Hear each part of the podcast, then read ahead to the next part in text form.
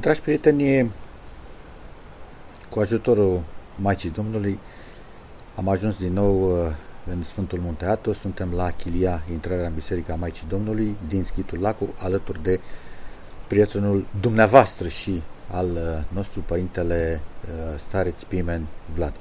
Părinte, mulțumim frumos că ne-ați reprimit într-un timp destul de scurt. Bine ați venit, iar că avem și vreme frumoasă acum de iarnă, așa, cu ajutorul Maicii Domnului.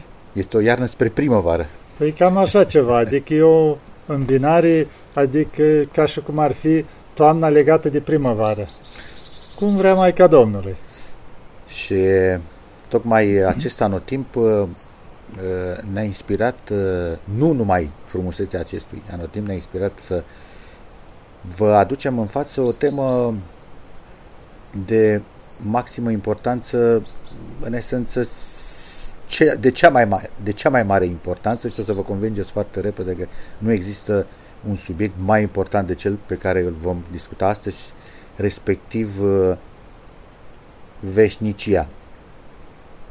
Încep uh, ușor uh, altfel decât de obicei și vă dezvălui ideea, probabil și titlul care va însoți acest material și anume Veșnicia nu este opțională.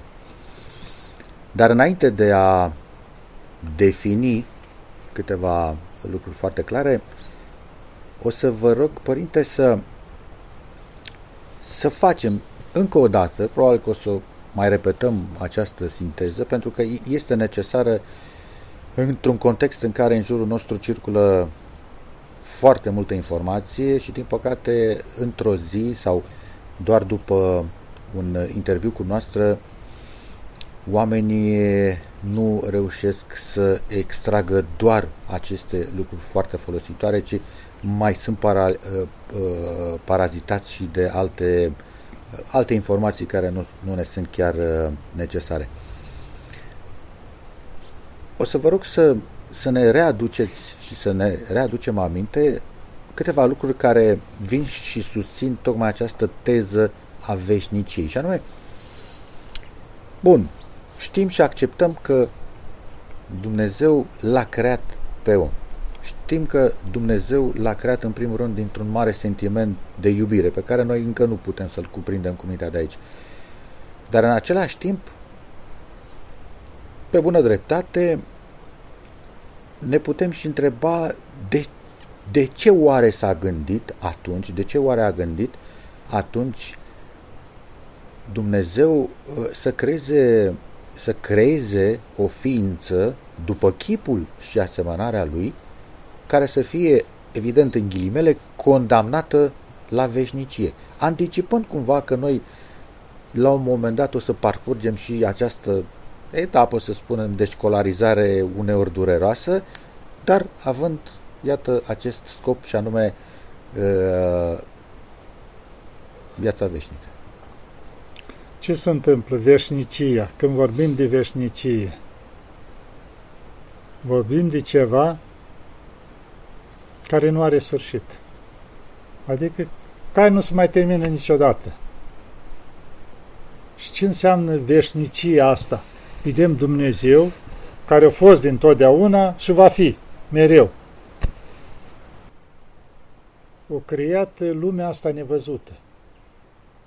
Toate cetele îngerești, cum sunt, de la îngeri, arhanghel, serafim, heruvim, toate astea, și toate le-au pus într-o rânduială, într-o frumusețe. Deci astea au fost făcute înainte de a crea pe om, de a crea pământul, lumea, de a face lumea, da, înainte de toate, toate astea le-a făcut Dumnezeu, cumva și-a făcut, așa să zicem, cerul ăsta, cum era el în toată frumusețea lui, adică necuprins, că nu putem pune noi o limită, ce înseamnă lucrul ăsta la Dumnezeu, adică e ceva ce depășește orice închipuire, vezi cum mai măsoară acum, că de la o planetă la alta sau la o stea nu știu câte mii de ani lumină sau nu știu ce. Adică ca să-ți dai seama cât e de mare tot universul ăsta, dacă dintr-o parte în alta e vorba de ani lumină. Sute, poate mii. Da, adică ceea ce înseamnă, adică e imposibil de străbătut vreodată de cineva sau ca să ajungă. Ei, și vedem că Dumnezeu, făcând toată rânduiala asta cu cetele îngerești, așa a fost la un moment dat, îngăduit cum a fost, căderea îngerilor. Vedem, lor le-o dat, adică i-au făcut cetele astea îngerești, dar le-au dat și oarecare libertate de a-L slăvi pe ei, pe Dumnezeu, din uh, libertatea lor cumva. Nu adică, impusă. Da, deci puteau, adică să facă din drag lucrul ăsta. Și la un moment dat, unul din cei mai mari îngeri, cum erau arhanghelii, cum să zice, i s-a urcat și lui la cap, că vrea să fie și al mai mare decât atât. Adică putem spune primul act de mândrie care exista vreodată de la ce a făcut Dumnezeu din lucrurile astea făcute de Dumnezeu. Și în momentul în care el s-a înălțat și a spus, voi pune scaunul meu deasupra stelilor, să fiu și eu mare. Adică cumva vroia el ceva, un fel de Dumnezeu, cum încearcă acum yogini și toți, că dacă ajungi la nu știu ce stare, descoperi nu știu ce și ajungi la nu știu ce stări. Ei, așa a încercat el și în momentul ăla i-a început căderea. Adică, și cel care se va înalța pe sine se va zmeri. Adică tu dacă te înalți tu de la sine putere, că eu grozav, piste oameni, piste ce vrei tu, piste Dumnezeu, încerci cu mândria ta să-ți opui tu că tu ești la grozav, înseamnă, e primul semn a cădere. Că trebuie să te pregătești atunci de o cădere. Pentru că înseamnă ca o pedeapsă cumva când începi tu să-ți atribui ceva ce nu e a tău.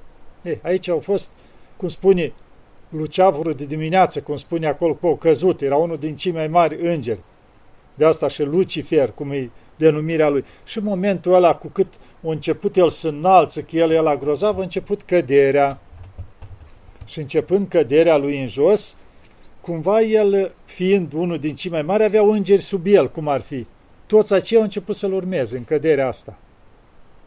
Și atunci, zice, la momentul ăla o striga Sfântul Arhanghel Mihail să stăm bine, stăm cu frică să luăm aminte. Și în momentul ăla s-a oprit căderea asta, iar cei care au căzut cu el, adică căzând din slava lui Dumnezeu, cu cât se depărta de slava lui Dumnezeu, deveneau mai întunecați.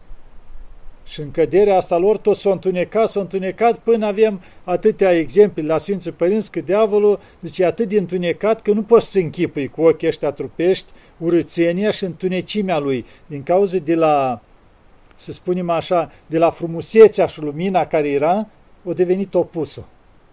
Și atunci, toată căderea asta, cumva Dumnezeu pedepsând i-a dat într-un loc din cele mai de jos, să zicem așa. Ei, Dumnezeu, după aceea ce toți Sfinții Părinți spun că au vrut să facă cumva ceva să creeze care să completeze și locul îngerilor astea, dar nu tot cu îngeri.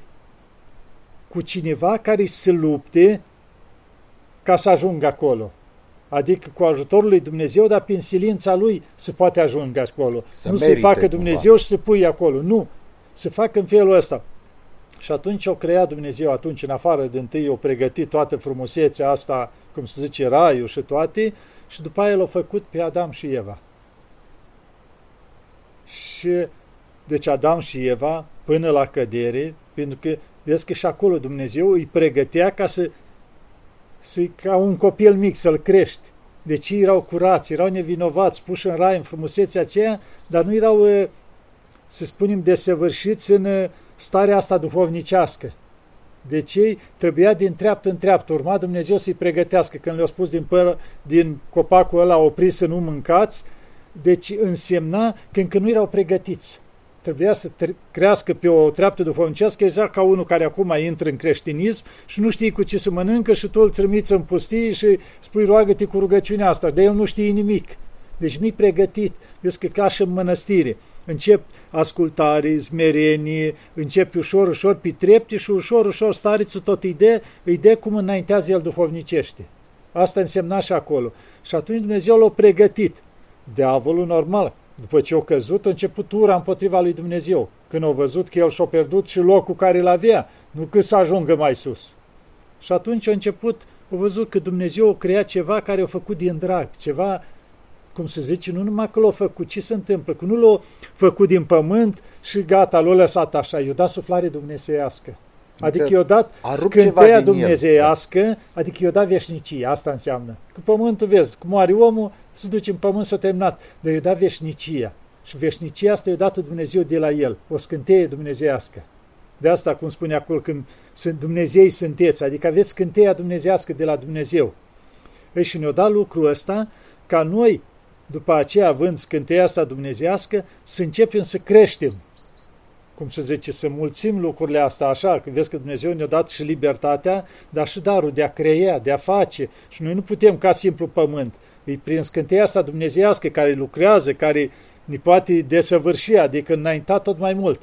Și în felul ăsta, noi trebuia, cum se zice, să înaintăm acolo. După căderea lui Adam, când tot așa i-a venit gândul ăla că i-a venit diavolul dacă a avut căderea aceea, că ce ești tu prost așa? Păi mănâncă din mărul ăla și o să fii ca Dumnezeu. Pentru că diavolul știa că dacă face lucru, o să cadă ca și el. Pentru că știa că el a vrut și el să ajungă ca Dumnezeu și a căzut.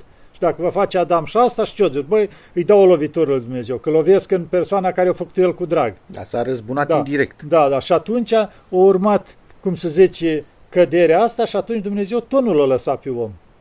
Pentru că avea scânteia lui dumnezeiască. Zice, nu, trebuie, l-o dat pe pământ, dar i-a spus, de acum ostenește-te.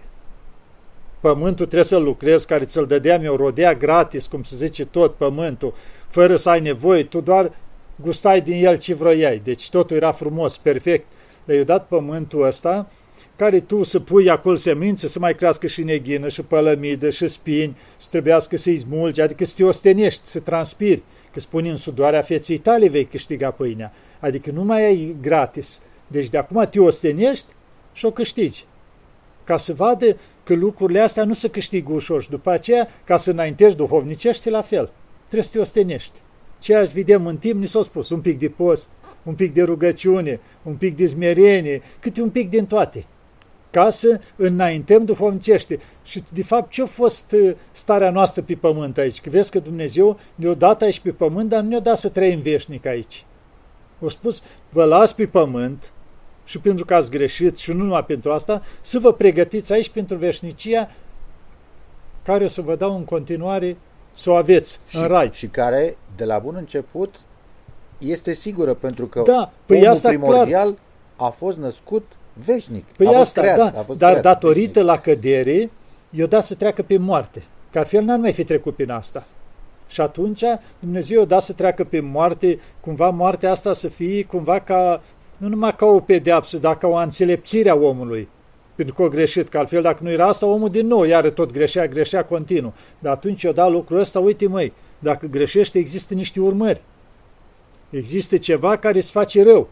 Și atunci omul încercea să-și pui o rânduială, să ții legătura cu Dumnezeu, să înceapă în felul ăsta. Și eu spus Dumnezeu, uite, o să fie o perioadă aici pe pământ și după aia te iau la mine. Dar perioada asta pe pământ e exact școala cu examenele. Învață. Învață ca să poți lua, cum se zice la urmă, examenul, să te pot lua acolo, să, cum aici în lume, să te angajezi, să fii așa, adică bun pentru așa ceva. Ei, și atunci omul, toată viața asta pe pământ e o pregătire pentru veșnicia aia vorbim mereu de veșnicie. Adică aici se, se încheie pe pământ. Trupul ăsta intră în pământ, dar sufletul fiind veșnic se duce la Dumnezeu și își continue, zice acolo în veșnicie, ci continuă el, ceea ce a lucrat pe pământ, dar nu ca material.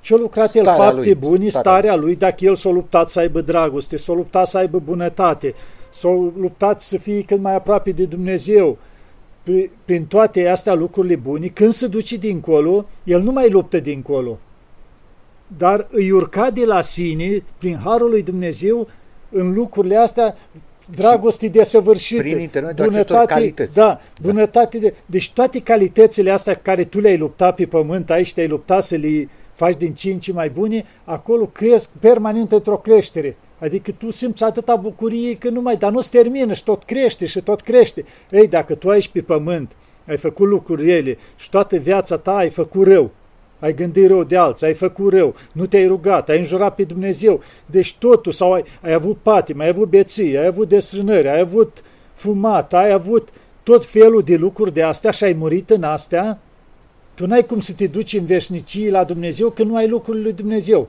și ai lucrurile diavolului și atunci te duci la el. Dar asta nu se termină. Cât te-ai dus acolo și te chinuiești. Nu. Toate patimile astea o să crească permanent în tine și o să fie neîmplinite. La fel și ele cresc. Da. Și el, de exemplu, unul ca aici pe pământ care nu poate până nu bea într-o zi, da? Să gândească când se duce în iad, patima asta crește permanent de mii de ori, dorința de a bea, dar nu, nu poți să o împlinești. Dorința de a fuma, dar nu poți să o împlinești. Și tu trăiești chinurile alea permanent, tremuri, cum se zice tot, dacă ai și pământ când nu-ți împlinești tu pofta, așa în iad. Și devin alea ca un, un chin continuu pentru tine, cum ai lucrat pământ. De asta spune că mulți aia mai contează. Contează cum ți-ai făcut o viață aici, cum ai lucrat, așa mergi în continuare dincolo. Ori spre bine din slavă în slavă, sau spre rău din chin în chin. Și asta nu se termină niciodată. Că asta, dacă ai spune, domnule, da, un milion de astfel, nu, niciodată, e veșnic. Când vorbim de veșnicie, s-a terminat. Și se merită aici pe pământ că trăim 10, 50, 100 de ani, să pierdem veșnicia aceea, adică să o pierdem. Că de pierdut nu o pierdem, că, că ea este. Ea este și o trăim, dar o trăim în bucurie sau în chin. Se poate spune că Dumnezeu a avut câteva momente în care a fost uh, supărat, dezamăgit pe om. Despre izgonirea din rai ați vorbit. Uh, mai putem menționa uh, amestecul limbilor și, evident, potopul, în da. care, da. după potop sau la potop, aproape toată omenirea a fost ștersă. Da, vedem acolo că spune la un moment dat în Sfânta Scriptură și s-a căit Dumnezeu că l-a făcut pe om, adică când a văzut la ce stare de cădere a ajuns omul. Adică gândiți-vă că pe timpul lui Noe, nimeni nu se mai se închina lui Dumnezeu. Deci noi cu familia lui, ceilalți toți, făceau toate urgiile, se destrăbălau, chefuiau, făceau și au făcut bolovani la care se închinau și aduceau jertfă, chiar pe copiilor, pe toate. Deci pur și simplu se depărtează total de Dumnezeu atunci. O lasă toți pe căile astea lante. Iar noi cu familia lui se lupta pe calea lui Dumnezeu. Și de asta s-a uitat Dumnezeu și a spus, bine măi, dar din atâtea, cum zice, mii și mii de familii, doar o familie a rămas? Adică tot s-a lipit atât de mult de partea asta materială încât nu-i mai interesat. Cum zice, nu mai ridicau capul spre cer. Și atunci Dumnezeu, zice, a fost singurul moment în care a spus și la s-a că l-a făcut pe om. Și spune, dar chiar în halul ăsta, adică, e, deci i-a dat posibilitatea la om să poată lupta. Și omul renunța la luptă. Și a preferat lucrurile astea slabe. Și atunci Dumnezeu zice, l-a lăsat pe noi, o curățat tot pământul de toate urgiile astea și l-a lăsat pe noi, cu familia lui.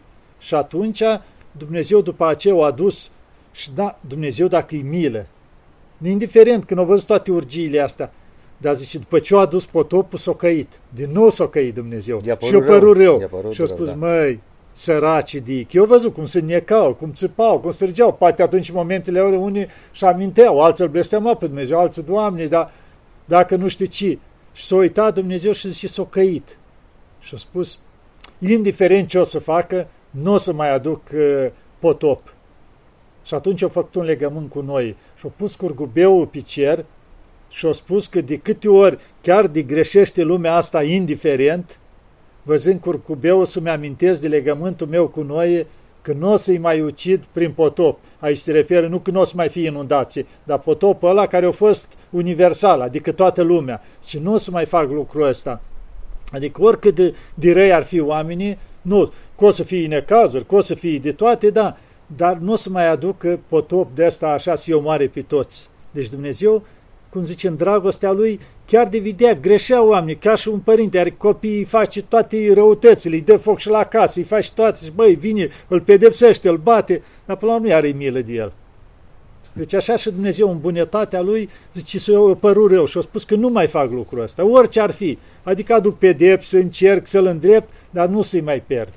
Fac doar o singură paranteză pentru că ați amintit acest foarte frumos uh, moment din istoria noastră și anume legământul dintre Dumnezeu și Noe, consfințit prin curcubeu, să țineți minte permanent și dacă puteți, dragi prieteni, să împărtășiți la rândul noastră prietenilor, familiei, cunoscuților acest lucru. De ce? Pentru că într-un mod extrem de abuziv, niște oameni încearcă să deturneze pur și simplu acest simbol de o, uh, de o importanță foarte mare, să-l atribuie unei mișcări care încearcă să sluțească firea, firea, firea normală a omului și cu asta închid paranteza. Da, Știm despre păi ce este vorba. Da, aici vreau să zic și eu când ați luat subiectul ăsta. Ascultați, deci un lucru în care Dumnezeu a adus pacea Adică legământul ăsta a făcut cu omul, adică prin prisma binelui. a dragostei, a bunătății, o lăsat semnul ăsta de pace și exact cum a zis, vine cineva și îl folosește același semn, exact ca și cum vine, sunt vrăjitorii și încearcă prin lucrurile sfinte, ți o icoană, îl vezi că zice Tatăl nostru și el face vrăj. Adică folosesc lucrurile bune ca să acopere ca ceva să, foarte da, rău. să acopere ceva foarte rău și să slujească diavolului. Cam asta se întâmplă și aici, adică semnul ăsta care e o bucurie când îl vezi pe cer, vezi că plouă și după aia iese soarele deodată și curcubeu, o frumusețe cu tare, care și atunci se amintește de Dumnezeu. Cu uite, Dumnezeu a pus legământul lui. Și atunci unii care cufundați în patimile lor, adică și slujesc diavolului, îl folosesc ca și cum ar fi al lor. Deci, nu, și la, îl asociază cu unul dintre cele mai grozave păcate da, pe care pentru le că poate păcatul ăsta, ca să o luăm pe altă parte, noi am trebuit întotdeauna. Eu îs de acord să-și pui ăștia curcubeul, dar ar trebui să-și mai pui altceva pe steagul lor. Sodoma și Gomora, și Gomora. cu flecările arzind acolo, căzând foc din cer asupra Sodomei și Gomora și oamenii țipând acolo, arzând, și atunci spui pe steagul ăsta și curcubeu și să pui Sodoma și Gomora arzând. Da, ca să respectăm ca să, istoria. Da, ca să respectăm istoria, ca atunci să vadă, uite Dumnezeu cu dragostea Lui și uite Dumnezeu cum a venit cu partea asta lantă ca să pedepsească da. păcatul. Bun. Era o mențiune necesară pentru că uh, foarte mulți uh, asociază curcubeu nu doar cu acest uh, urât uh, uh, lucru, dar și cu tot soiul de alte chestiuni. Și e bine să știm ce s-a întâmplat și de unde, de unde provine. Da, asta vedem, ca istorie există, curcubeu există permanent pe cer, nu a fost din totdeauna. De fiecare este... dată ne bucură când Da, deci îl vedem pe cer, adică ar trebui la fiecare să ne amintească de Dumnezeu. Nu când vedem curcubeu să ne amintească de cei care lovesc în Dumnezeu. Ar trebui tocmai lucrul ăsta să ne amintească, de dragostea lui Dumnezeu și bunătatea lui Dumnezeu. Da. E, ajungem la momentul post-potop în care Dumnezeu a continuat să ne pedepsească iubindu-ne și mai mult și mai mult cu toate acestea, a fost o perioadă destul de înlungată până la momentul sosirii pe, pe pământ a Mântuitorului nostru Isus Hristos. În tot acest timp, nimeni din, dintre cei drepți nu s-a întors în patria natală, în rai. N-au fost nici în iad își trăiau veșnicia, a început să evident să-și consume veșnicia dintr-un loc uh, despre care nu, nu avem foarte multe referințe. Nu era rai, dar nu era nici iad. Avem ceva. Avem ceva. Vă rog să spuneți. Ce spune? În Vechiul Testament. Și a murit săracul Lazar ah. și s-a dus în sânul lui Avram. Și a murit bogatul și s-a dus în iad. Deci adul exista, se chinuiau cu adevărat. Dar cei drepți nu se duceau nici în rai, dar nu se duceau nici în iad. Și era un loc așa numit sânul lui Avram. A dacă era un loc de liniște, de pace, dar nu era în slava aia a raiului. Deci era un loc de liniște, de pace, cum se zice, dar nu era în chinuri. Deci era tot cumva lucrul ăsta, nu era în slava lui Dumnezeu, să zicem. Era o distanță mare între astea, că spune că Mântuitorul la înviere, când o înviat, nu spune că s-a dus în iad și o scos pe toți. Dar iadul ăsta era împărțit între cei care nu l-au slăvit pe Dumnezeu, nu au crezut în el și se chinuiau, și între cei care trăiau, cum se zice, ca așa lua acum, într-o grădină frumoasă.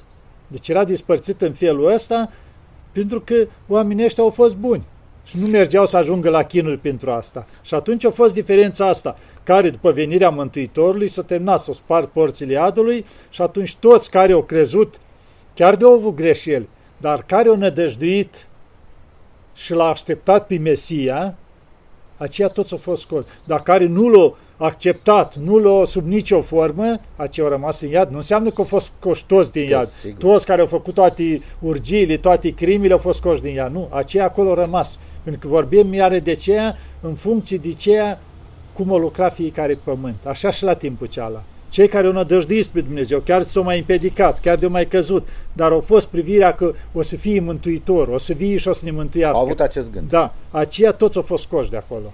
Încerc să intuiesc o întrebare pe care ar uh, uh, pune-o telespectatorii și anume de, de, de ce a fost nevoie de un timp destul de îndelungat până la momentul la care, să spunem, am primit iarăși grații era și dreptul de plin de a, a ne întoarce, evident, prin lucrare, oare Dumnezeu a vrut să se convingă totuși că noi ne putem maturiza sau uh, Mântuitorul nostru Isus Hristos, acest moment al restaurării uh, ființei umane, atribuit, atribuit nu, nu se putea împlini decât după un moment al maturizării cât de cât, că nici acum nu suntem sau suntem departe de a fi o... Da, știți cum e aici?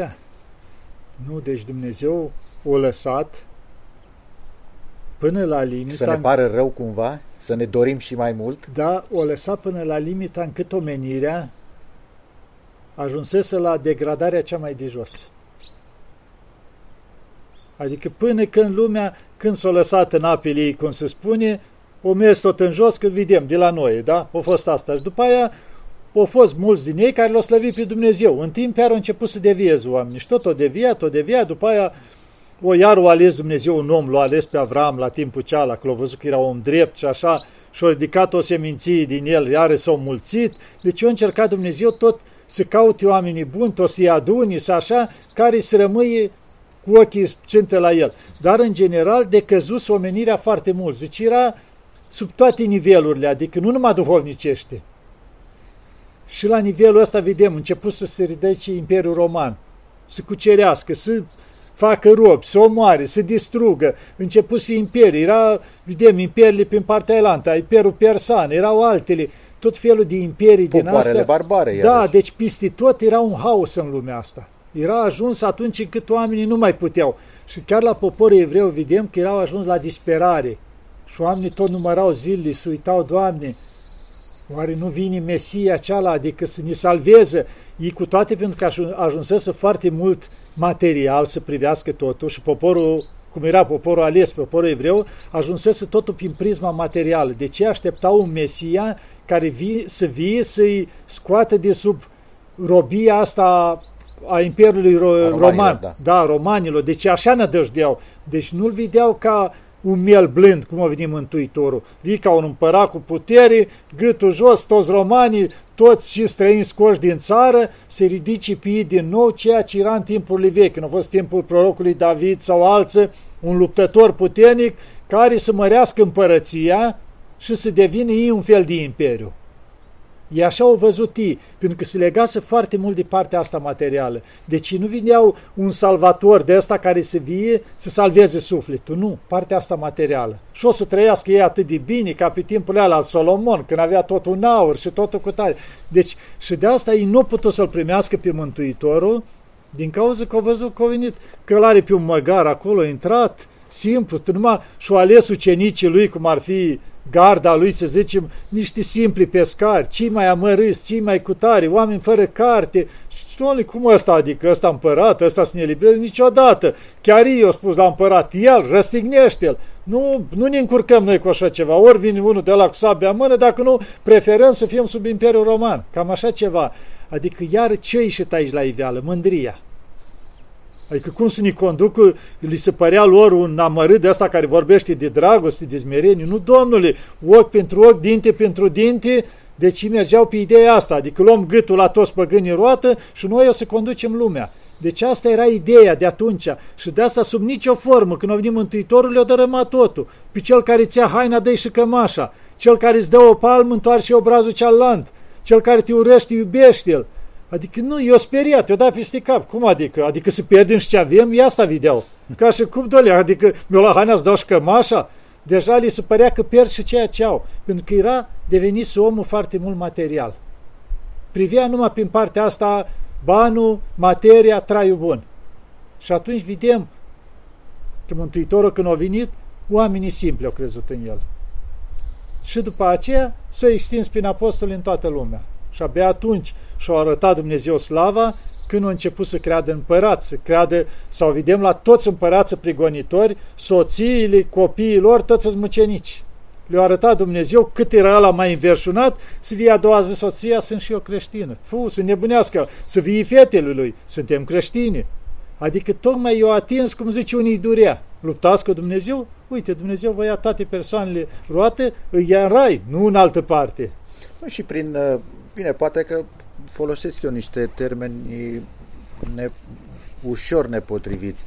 Uh, prin Mântuitorul nostru Isus Hristos, partea Sfintei Trei, Dumnezeu ne trimite uh, această religie, creștinismul, și dacă nouă nu ne place cuvântul religie, deși el are conținutul lui normal, așa se numește, uh, hai să încercăm în prima fază să, să acceptăm că Dumnezeu ne-a trimis încă o dată cele mai simple indicații prin care noi ne putem dezvolta foarte frumos, putem avea o relație extraordinar de bună uh, între noi, dar în același timp putem avea o nădejde foarte mare că împlinim exact acele lucruri care sunt spre folosul nostru și ne asigură o, o nădejde suplimentară că vom ajunge lângă Creator. Ia să privim ce a venit Mântuitorul. Deci când a venit cu lucrurile astea, nu ne-a luat libertatea. Libertatea ne-a lăsat-o completă. Ca zici, domnule, că venit cum venea, cum așteptau, cum a spus ei, un împărat, care de fapt le lua și lor libertatea. Ca să se făcea împăratul, venea, îți spunea legi, gâtul jos, dacă nu executai, dacă nu cu tare. Nu, Mântuitorul a venit cu dragostea. O lăsat libertatea la toți, dar le-a spus. Nu vedeți că spune acolo, prima poruncă, să iubești pe Domnul Dumnezeul tău din tot sufletul, din tot cugetul și din toată inima ta și pe aproapele tău ca pe tine însuți. Și zice, asta plinește toate poruncile. Ce trebuie mai mult? Gândiți-vă ce frumos a spus. Deci Dumnezeu prima dată, că dacă prima dată punem oamenii, oamenii greșesc și după aia deviem, ne pierdem noi credința, ne slăbim duhovnicește și de asta au spus, nu oamenii prima dată, prima dată Dumnezeu, că Dumnezeu, în afară că e veșnic, Dumnezeu e desăvârșirea, e dragostea, e bunătatea. Deci întotdeauna direcția noastră e Dumnezeu. După El ne orientăm, cum zice, e steaua care niciodată nu greșim. Este reperul absolut. Da. Și atunci, după aceea, zice, imediat, nu poți să iubim materia, pe aproapele nostru în care fiecare aproape are schinteia dumnezeiască, adică îl vedem prin fiecare aproapele nostru, îl vedem pe Dumnezeu. Și pe aproapele ca pe noi înșine. Nu spus mai mult decât pe noi. Ca zici, bine mă, dar ce fac? Eu stau și sufer și îi dau mai mult la celălalt? Adică nu, zice la același nivel. Gândește că dacă ți-i ții foame, foame și la celălalt, ți ții sete, sete și la celălalt, te doare pe tine, îl doare și pe celălalt. Dacă ți-o dat o palmă, te doare. Nu da nici tu la celălalt, că îl doare și pe celălalt. Adică tot ce faci în viața, dacă te jignește cineva, te înjură, te doare.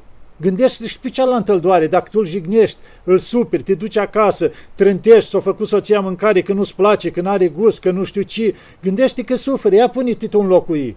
Și fă și tu la fel. Și vezi, adică toate lucrurile astea să le privești un pic în oglindă, ca și cum te-ai uitat, mă, mie mi-ar conveni, de asta vorba aia din popor care am mai spus eu, ce ți nu-ți place, altea nu face. Și atunci, dacă am privit prin prisma asta, ce frumos s-a reglat toate.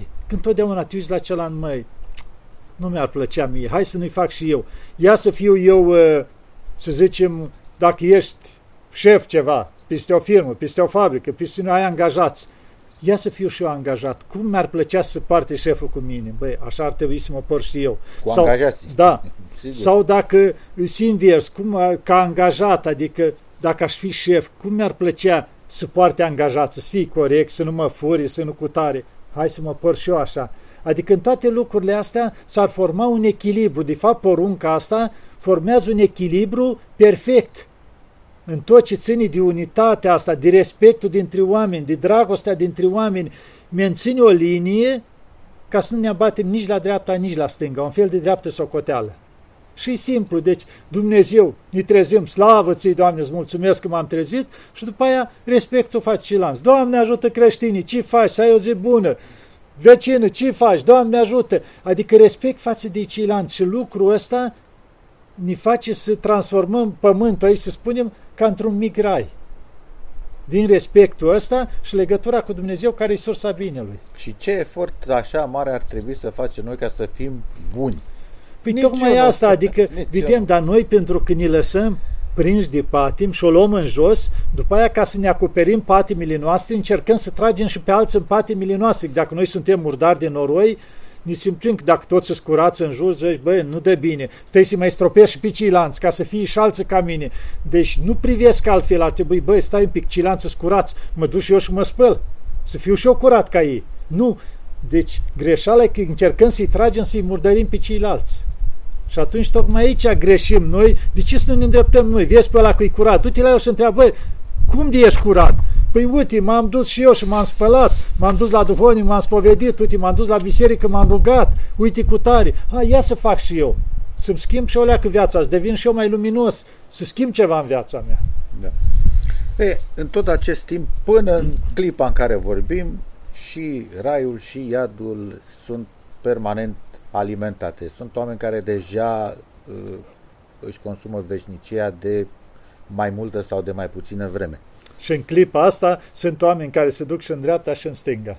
Pentru că în fiecare în secundă fiecare clipă, pleacă oameni pleacă de aici, cineva, da. Și atunci... Cineva. E, vedeți, e, și știți mai bine decât mine lucrul ăsta, uh, din diverse motive, nici nu are rost să le amintim pe toate, pentru că niciunul nu are un fundament. Uh, foarte mulți oameni sunt atașați de o idee așa infantilă. Uh, aduc un argument. Da ce? S-a întors cineva din rai sau din iad să ne povestească? Ce dovezi concrete avem noi că există raiul și iadul? Deci nu discutăm de ce spun lucrul ăsta. Hai să încercăm să dăm așa un răspuns scurt și simplu.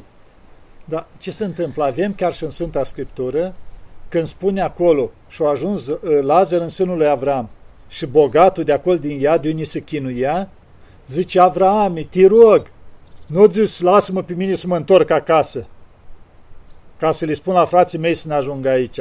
Că știa că la ce viață a dus, nu merita niciodată lucrul ăsta. Dar ce zis, măi, Lazar măcar a fost drept. Îngădui lui să se ducă ca să le spui la ceilalți că, uite, am ce se întâmplă acolo? Și-a spus, și spus nu. Dar de ce nu?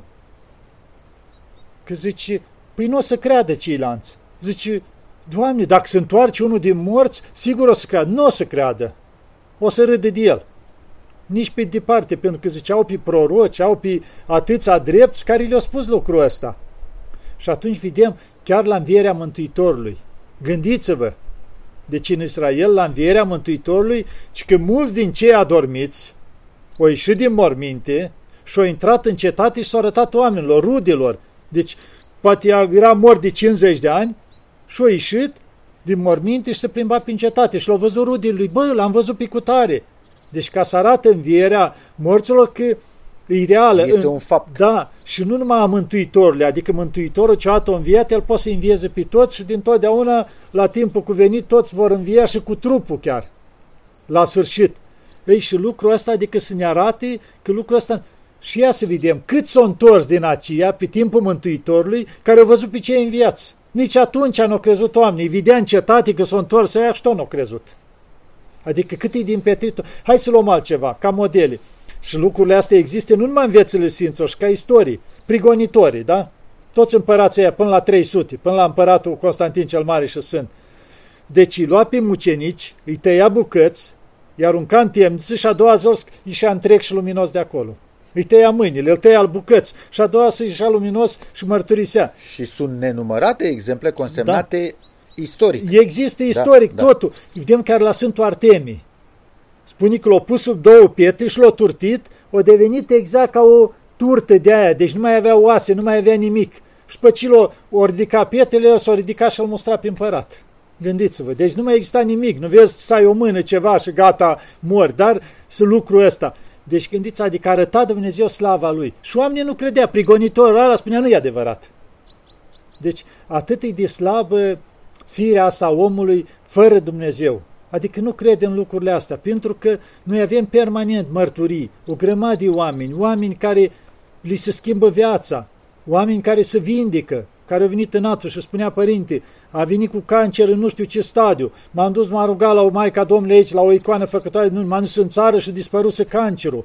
Adică o grămadă de lucruri din astea care se văd clar. Plus că, hai să spunem, ieșim din spațiu ortodox, vorbim despre oameni uh, care au avut experiența morții clinice, cum este ea definită de medicină, oameni aflați în diverse colțuri ale planetei, care nu puteau să comunice între ei, dar absolut toți povestesc aceleași lucruri. Și sunt chiar pe internet o grămadă de oameni mii, care spun ei că am plecat, o venit, m-o luat, vedeam de sus, din înălțime ce se întâmpla și nu numai asta. Hai, spunea domnul, lasă că au avut halucinații. Nu. Deci li spunea la doctori tot ce au făcut ei acolo, când doctorii declarase mort, și spunea la doctor și ce-au vorbit totul. Și atunci la cei care nu cred că există suflet, cine vedea lucrurile astea toate? Cine auzea totul și îi povestea la doctor totul în amănunt ce-au făcut și cu tare că rămâneau aia speriați? Da, sub acest aspect este un, este un lucru, cred eu, foarte interesant de, de studiat așa și în perioada următoare admițând, să spunem că sunt și destui oameni, și în, în ortodoxie și în alte culturi, care acceptă, cred că există uh, veșnicia, dar totuși, dacă intri într-o discuție mai amănunțită, realizezi că nu au acel sentiment emoțional care îl face să, să treacă dincolo de credință, să fie încredințat efectiv că lucrurile da. așa stau. Și o să dau, o să fac o singură analogie. Pe noi dacă ne-ar întreba sau ne-ar pune cineva în față o coală albă de hârtie și ne-ar spune coala asta albă de hârtie este roșie, evident că l-am contrazice și nici n-am mai discutat. Zic, băi, omule, tu ești, da. ești de pe aici. Cum să fie roșie când eu o văd albă? E, noi nu avem același reflex emoțional și acea certitudine totală că veșnicia există și noi deja o trăim chiar de aici, din, din, din, din acest spațiu. Deci, ia mai repet un pic. Acceptăm, deci, acceptăm, da. ideea, acceptăm ideea de veșnicie, o acceptăm, da. dar nu o aducem așa într-un uh, într-un, într-un uh, spațiu emoțional al certitudinii totale știu sigur și cu întreaga da. mea ființă da. accept lucrul da. ăsta. Deci știți ce se întâmplă? Omul merge și pe ideea că o fi și așa. O fi și așa, adică este da. îndoit, îi place exact, să creadă. vedem la Mântuitorul, când au venit uh, diferiți bolnavi sau uh, cu Doamne, dacă poți fă ceva. Dacă, dacă poți, poți. Dacă poți. Deci nu aveau încrederea că poate. Zice, bă, o zic că au făcut minuni, poate, poate și la mine ceva. Și atunci ce întreba Mântuitorul? Crezi tu că pot eu? Cred, Doamne, ajută-ne credinții mele. Atunci se trezea omul cu cine are de-a face. Și cred, Doamne. și ce se Mântuitorul? Nu ți-a te vindic. Să fie ții după credința ta. Exact. Și atunci se făcea omul bine, adică se vedea credința lui devenea deodată plin atunci. Că își dădea seama, adică simțea măreția lui Dumnezeu. De asta îi spun la toți, măi, dacă ceri Adică faci toate cu jumătate de măsură, cu jumătate de măsură primești. Eu asta spun chiar la lucrurile simple. Măi, te-ai dus la o icoană, te-ai dus în biserică și te rogi. Dacă nu ești cu ideea, Doamne, dacă poți ceva, dacă nu știu ce, cum ai intrat, așa ieși. Trebuie să te duci cu credință și cu respect. Nu te duci acolo și pui mâna pe fața Maicii Domnului și gata, m-am încărcat cu energie. Nu, atunci te duci, săruți mâna Maicii Domnului, piciorușul Mântuitorului și te duci cu respect și te rogi, Maica Domnului, Tu știi ce am nevoie, te rog ajută-mi după cum știi că mi-e de folos. Adică ne ducem credință, dar lăsăm hotărârea Maicii Domnului și lui Dumnezeu, adică să ne rândească ce e de folos, că mintea noastră poate fi o leacă, cum zicea, burită, întunecată și nouă ni se pare că aceea e bine, dar poate făcând-se nou lucrul ăla mai facem rău la nu știu câți roate. Fără să vrem. Fără să vrem, Fără da. Să vrem. Și noi spunem vreau cu tare. Și Dumnezeu știe că nu-i de folos. De asta întotdeauna orice rugăciune să o închem, Doamne, dacă știi că mi-e de folos. Și să vedeți acum cum lucrează Dumnezeu.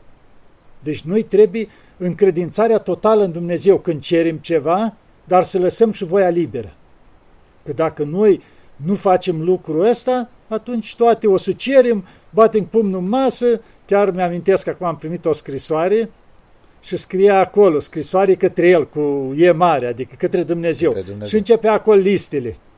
Avea o vârstă tânără, așa să zicem, prin facultăți, să ajungă la nu știu ce masteri, la nu știu ce facultăți. Și după aia începea acolo să mi se împlinească cu tare, să cu tare, anul cu tare, să mă distrez la maxim. Anul cu tare, Avea o agendă pe termen da, lung. pe, pe anul următor erau agente, deci vreo 20 de articole, toate era să-i fie bine.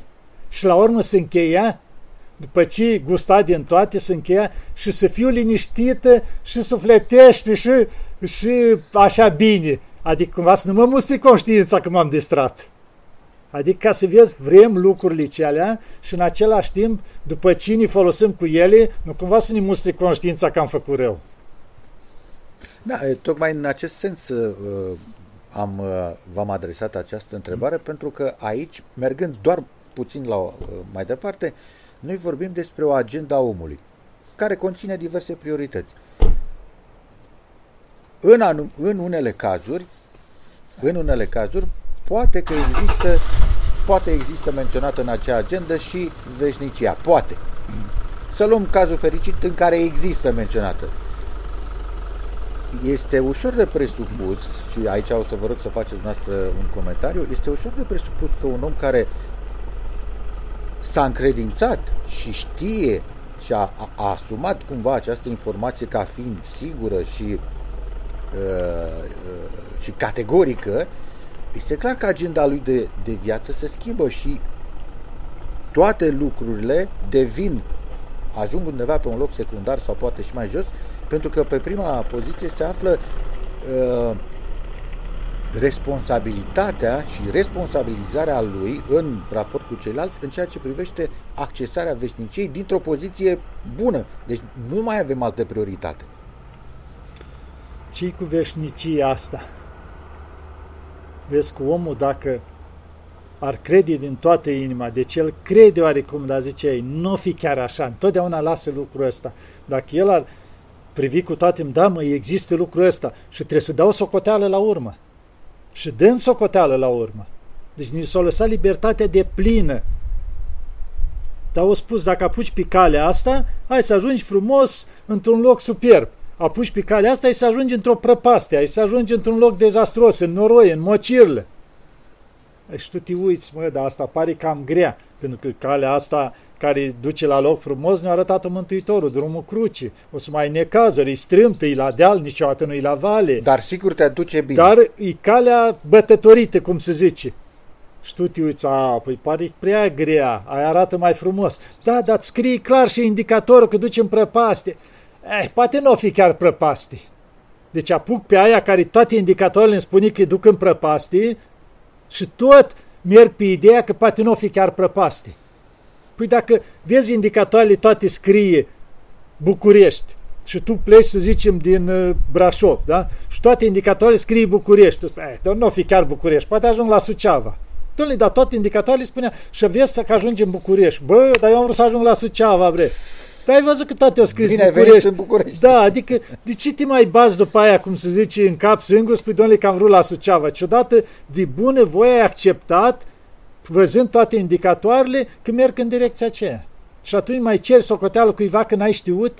Nu poți, n-ai Cu cui. asta exact ca și cum zici, bă, înseamnă că ești bătut în cap, dacă adică ai văzut toate indicatoarele așa și tu ai nădăjduit ca să dincolo. Nu, deci lucrurile astea și numai atâta, vedem de atâția ani. Avem simț, avem toate, avem exemplele, nu numai că prin viu grai, dar s-au lăsat scrise toate, ca să avem, ne împedicăm de mii de cărți de la Sfinți care ne-au trasat traseul și au spus, băi, uite unii duce lucrul ăsta. Și vedem atâția s-au pierdut, atâția s-au dus la chinuri, atâtea exemple avem, atâtea tare, și nu noi tot pe calea, calea aceea apucăm. Atunci înseamnă că chiar mintea noastră e întunecată total, dacă nu vrem. A, înțeleg că ești luptat de anumite patim, te tragă în jos.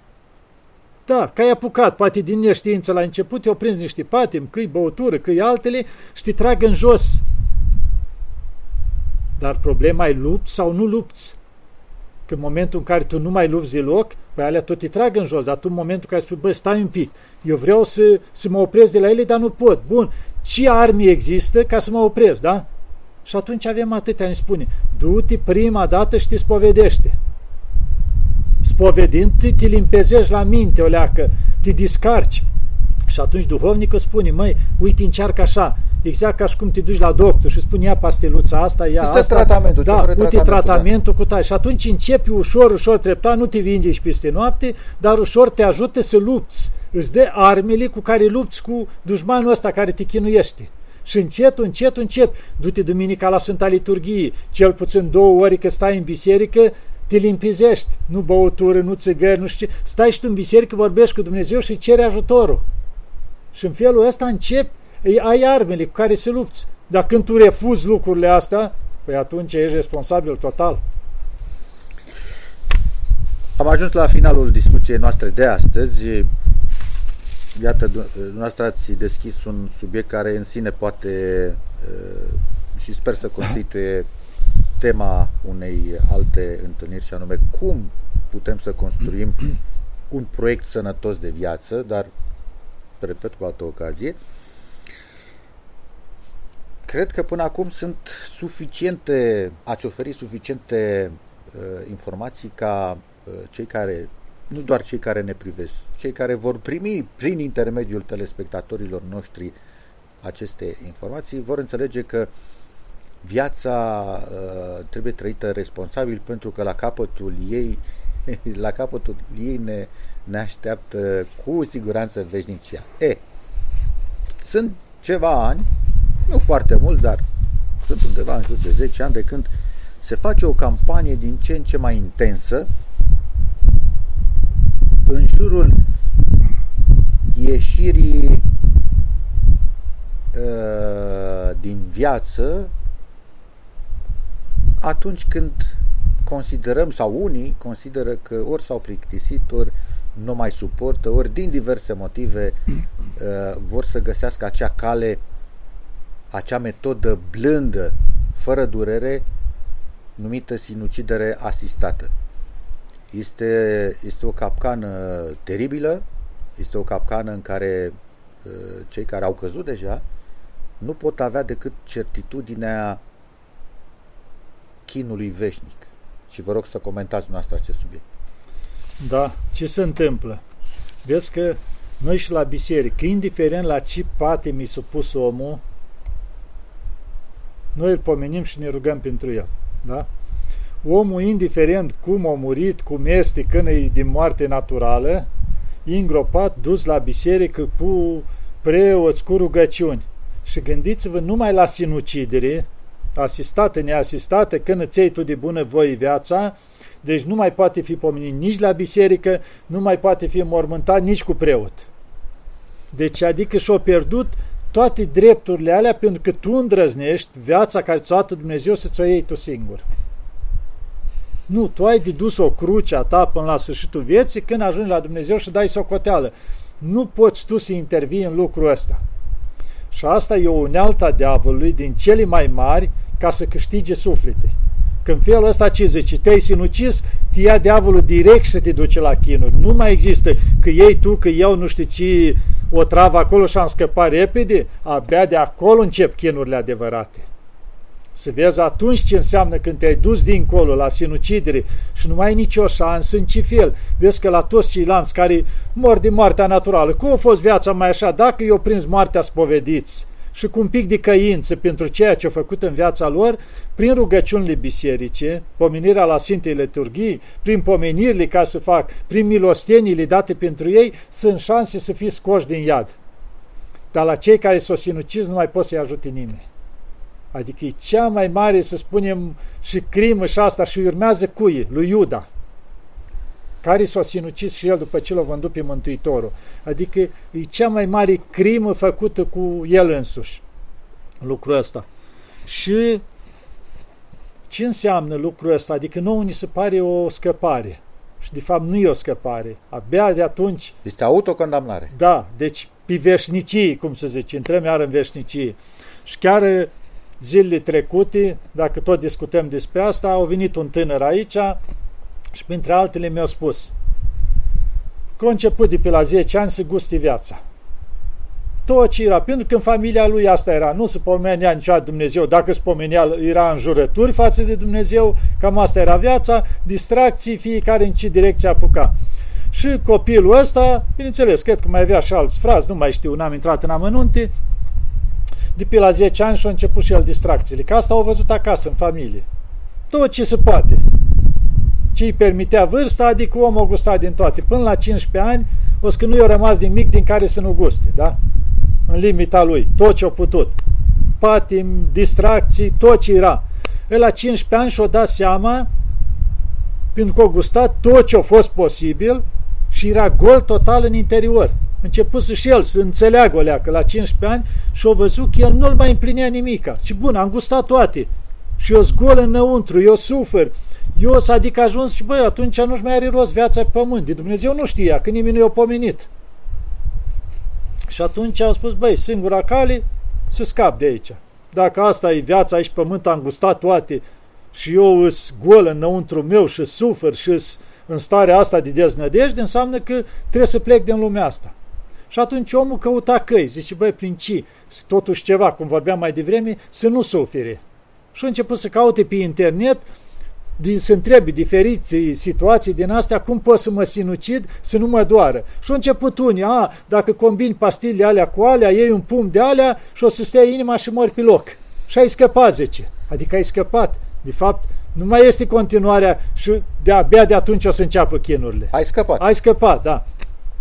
Și omul deja a spus, băi, stai lea, că îmi trebuie bani, n-avea bani suficient, că era indicat nu știu ce pastile care costau o sumă și mai căutau omul pe internet să vadă ce mai există pentru lucrul ăsta. Și printre altele, o dat de un interviu din ăsta, cred că din primele care le-am făcut noi, la timpul cealaltă, acum șapte-opt ani în urmă. Au fost din primele de atunci. Și că mi-a spus el, zice, părinte, vorbea, erau mai mulți oameni și oamenii puneau întrebări și eu le răspundeam.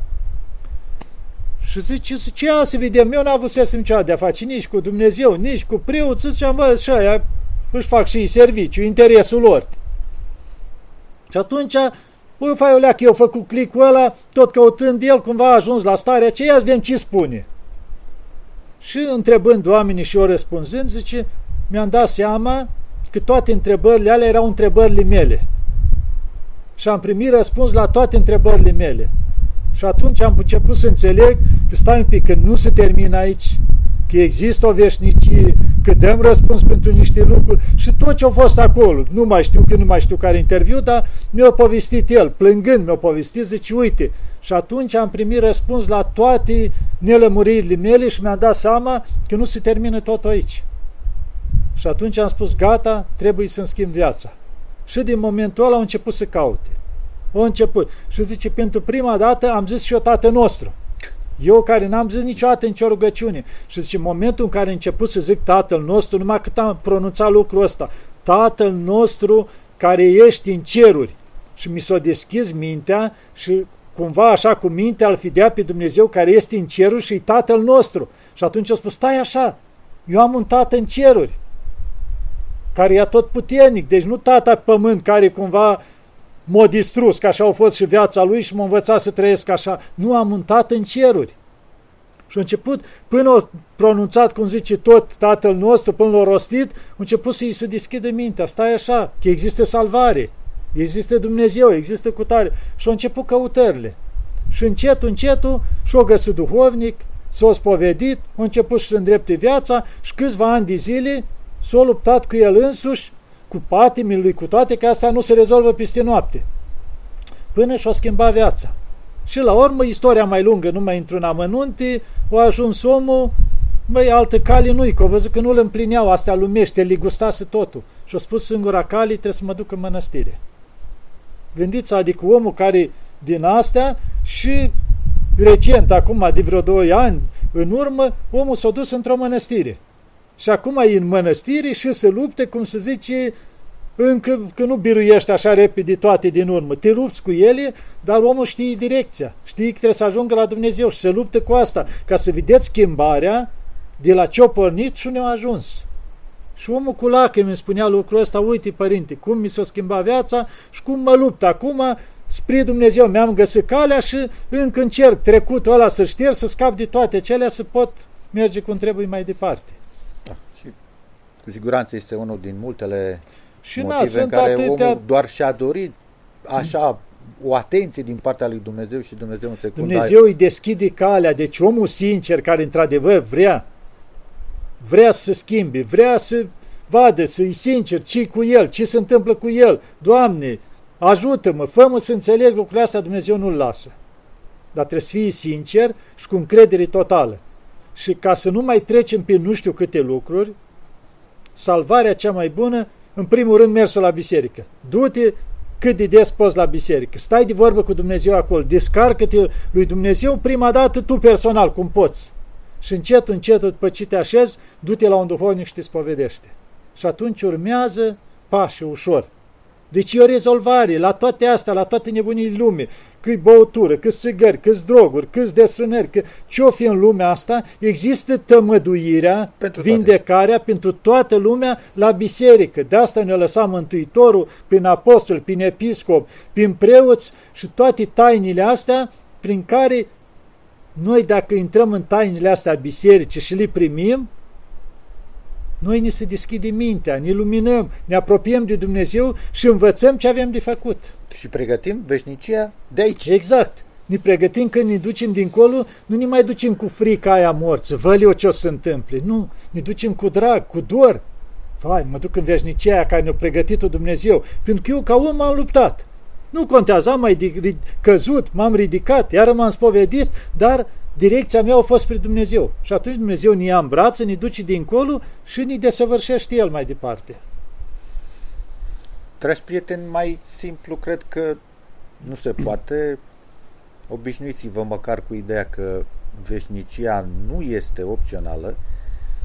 Indiferent ce alegere am face în această viață, nu putem trece peste acest element, peste acest moment care de fapt încheie parcursul nostru de școlarizare și începe un, uh, un timp veșnic. Și încă un lucru. Și veșnicia asta nu se mai termină. Că mulți văd că tot se împrinși după influențele orientale. Că nu-i nimic, că peste câțiva ani vin din nou un alt trup, vin nu știu ce. S-a terminat, deci veșnicia ne-a dus dincolo, nu mai există reîncarnare, nu mai există nimic. Asta e o nebunie orientală care să iei mintea la oameni, zic că nu-i nimic, mă distrez aici că și așa o să vin mai târziu în alt trup și viitoare, o să da. mai fac. Nu mai există lucrul ăsta. Gândiți-vă numai la Maica Domnului, Maica Domnului care a născut pe Mântuitorul. Cum poți să accepti ideea cândva o să vie din nou, că se întrupează, că nu știu ce, lucrurile astea, adică e nebunia nebuniilor. Deci totul se termină cum am plecat de aici de pe pământ, ne-am dus din colț pentru totdeauna, asta înseamnă veșnicie. Nu mai există întoarcere înapoi, nu mai există, s-a terminat și luăm ori plată pentru lupta noastră de aici în veșnicie sau chin și o sunt în veșnicie. Asta să ne fie clar.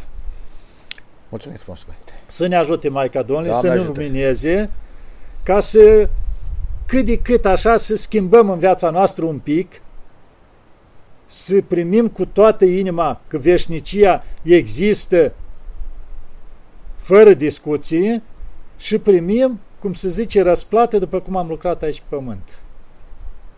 Așa să fie. Doamne ajută. Doamne ajută. Să Doamne ne ajute, Maica Domnului. Doamne ajută.